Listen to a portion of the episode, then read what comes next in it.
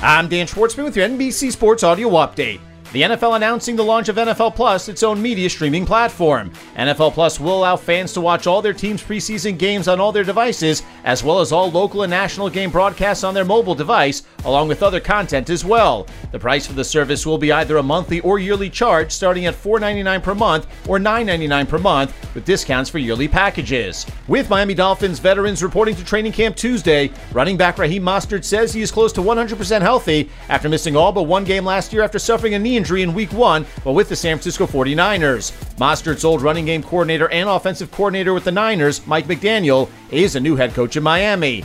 Three weeks after Brooklyn Nets star Kevin Durant demanded a trade out of New York, the Boston Celtics are reported to have entered the sweepstakes for the 12 time All Star, with Jaylen Brown potentially the centerpiece in a return package. Boston could also include three unprotected first round draft picks, as well as multiple draft pick swaps. Other teams known to have reached out to Brooklyn include the Phoenix Suns, the Miami Heat, and the Toronto Raptors. 12 games on the Major League Baseball schedule with just two matchups featuring both teams with 500 better records as the Atlanta Braves are on the road at divisional rivals the Philadelphia Phillies to open a three game series, while the Boston Red Sox host the Cleveland Guardians at Fenway Park.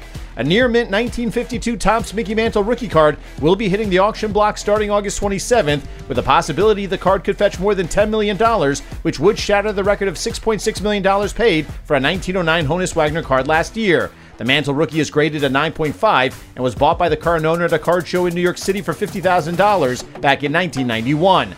No games on the WNBA schedule today with a marquee matchup on tap for Tuesday, with the two teams with the best records in the league going head to head as the 20 8 Las Vegas Aces are on the road at the 21 7 Chicago Sky.